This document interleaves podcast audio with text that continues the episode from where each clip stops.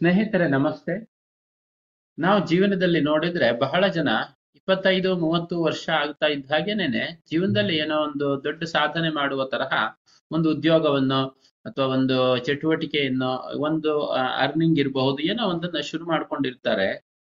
ಹಾಗಿದ್ರೂ ಕೂಡ ಬಹಳಷ್ಟು ಜನ, ಅಂದ್ರೆ ಸುಮಾರು ನೂರರಲ್ಲಿ ಹೆಚ್ಚು ಕಡಿಮೆ ಎಂಬತ್ತು ಜನ ಸುಮಾರು ಅರವತ್ತು, ಅರವತ್ತೈದು ವರ್ಷ ಆಗುವಷ್ಟೊತ್ತಿಗೆ ಒಂದು ಸಂತೃಪ್ತಿದಾಯಕವಾದ ಜೀವನವನ್ನ ನಡೆಸೋದಿ, ನಡೆಸಿರೋದಿಲ್ಲ. ಅವ್ರಿಗೇನೋ ಒಂದು ತಾನು ಪಡ, ಏನ್ ಸಾಧನೆ ಮಾಡ್ಬೇಕು ಅನ್ಕೊಂಡೆ ಅದನ್ನ ಸಾಧನೆ ಮಾಡ್ಲಿಲ್ಲ ನಾನು ಅಂತ.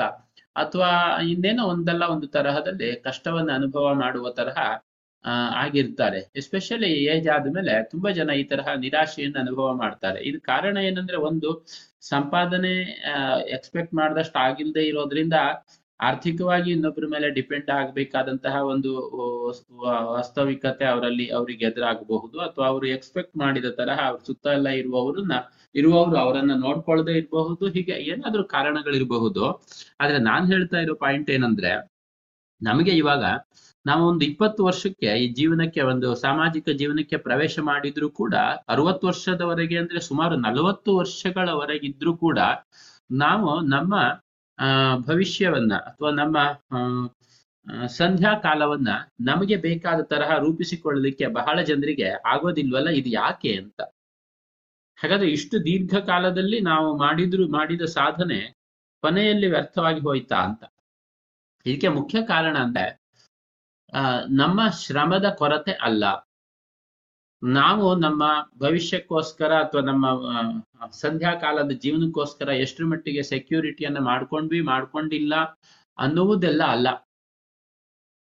ನಮ್ಮ ಶ್ರಮ ಅಲ್ಲ, ನಮ್ಮ ವಿದ್ಯೆ, ನಮ್ಮ ಬುದ್ಧಿ ಅದು ಯಾವುದೂ ಅಲ್ಲ. ಅತ್ಯಂತ ಮುಖ್ಯವಾಗಿ ಮನುಷ್ಯರಿಗೆ ಇರುವಂತಹ ಕೊರತೆ ಏನಂದ್ರೆ ಭವಿಷ್ಯವನ್ನ ಕುರಿತು ಗಾಢವಾಗಿ, ಗಂಭೀರವಾಗಿ ಯೋಚಿಸುವ ಕೊರತೆ. ಯೋಚಿಸುವ ಕೊರತೆ ಅಂದ್ರೆ ಬಹಳ ಜನ ಯಾವ್ದಾದ್ರು ಒಂದು ದೃಷ್ಟಿಯಲ್ಲಿ ಮಾತ್ರ ಯೋಚನೆ ಮಾಡಿರ್ತಾರೆ. ಉದಾಹರಣೆಗೆ ಆರ್ಥಿಕ ಭದ್ರತೆಯ ಬಗ್ಗೆ ಅಷ್ಟೇ ಯೋಚನೆ ಮಾಡಿರ್ತಾರೆ. ಸಾಮಾಜಿಕ ಭದ್ರತೆ ಅಥವಾ, ಆ, ತನ್ನ ಜೀವನದ ಒಂದು, ಆ, ಸಂಬಂಧಗಳ ಭದ್ರತೆ, ಸಂಬಂಧಗಳ ಒಂದು ಆಧ್ಯಾತ್ಮಿಕತೆ ಇದರ ಬಗ್ಗೆ ಯೋಚನೆಯನ್ನೇ ಮಾಡಿರುವುದಿಲ್ಲ. ಜೀವನದ ಎಲ್ಲ ಏರಿಯಾಗಳಲ್ಲಿ ಆರೋಗ್ಯ, ಆಮೇಲೆ ಸಂಬಂಧಗಳು, ಹಣಕಾಸು, ಆಧ್ಯಾತ್ಮಿಕತೆ ಹೀಗೆ ಎಲ್ಲ ಏರಿಯಾದಲ್ಲಿ ಪ್ರಗತಿ ಹೊಂದಬೇಕು ಅನ್ನುವ ಒಂದು ವಿಶಾಲವಾದ ದೃಷ್ಟಿಕೋನದ ಒಂದು ಯೋಚನೆ ಇಲ್ಲದೆ ಇದ್ರೆ ನಮ್ಮ ಜೀವನವನ್ನು ನಾವು ಎಷ್ಟು ದಿವಸ ನಡೆಸಿದ್ರು ಕೂಡ ಕೊನೆಯಲ್ಲಿ ಒಂದಲ್ಲ ಒಂದು ತರಹದಲ್ಲಿ ಸಫರ್ ಆಗಿ ಬರ್ಬೇಕಾಗತ್ತೆ.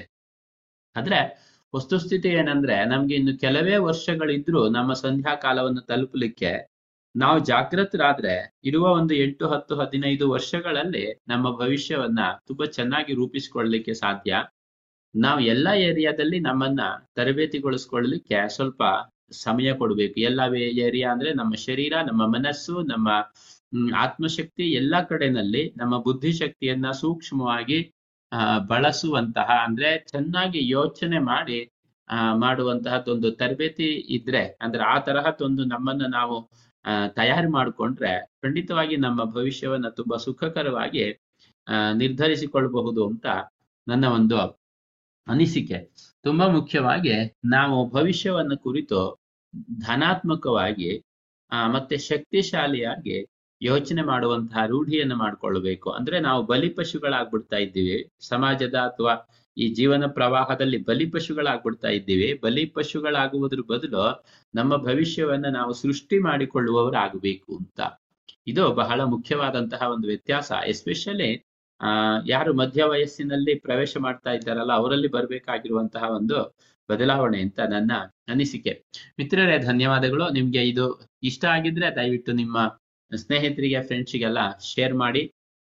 ಜೊತೆಗೆ ನನ್ನ ವೆಬ್ಸೈಟ್ನಿಂದ ನನ್ನ ಮಿನಿ ಮೆಡಿಟೇಷನ್ ಅನ್ನ ಡೌನ್ಲೋಡ್ ಮಾಡಿಕೊಂಡು ಅದರಲ್ಲಿ ನೀವು ಪಾಲ್ಗೊಳ್ಳಬಹುದು. ಒಂದು ಹತ್ತು ನಿಮಿಷದ ಆಡಿಯೋ ಇರುತ್ತೆ. ಪ್ರತಿ ದಿವಸ ಧ್ಯಾನ ಮಾಡೋದ್ರಿಂದ ಶಾಂತಿ, ನೆಮ್ಮದಿ, ಆರೋಗ್ಯಕ್ಕೆಲ್ಲ ದಾರಿ ಆಗುತ್ತೆ ಜೊತೆಗೆ ನೀವು ಮಿನಿ ಮೆಡಿಟೇಷನ್ ಡೌನ್ಲೋಡ್ ಮಾಡಿಕೊಂಡ್ರೆ ನಿಮ್ಮ ಇಮೇಲ್ ಐಡಿಗೆ ನಾನು ಪ್ರತಿ ವಾರ ಮಾಡುವ ಉಚಿತ ವೆಬಿನಾರ್ ಲಿಂಕ್ ಕೂಡ ಕಳಿಸ್ತೀನಿ. ಅದರಲ್ಲೂ ಕೂಡ ನೀವು ಭಾಗವಹಿಸಬಹುದು. ನನ್ನ ವೆಬ್ಸೈಟ್ ಅಡ್ರೆಸ್ ಬಂದು Gopalakrishna Bhat dot com G O P I L K R I S H N A B H A T dot com ದಯವಿಟ್ಟು ಬನ್ನಿ, ಭೇಟಿ ಆಗೋಣ ಅಂತ ವಿನಂತಿ. ಧನ್ಯವಾದಗಳು.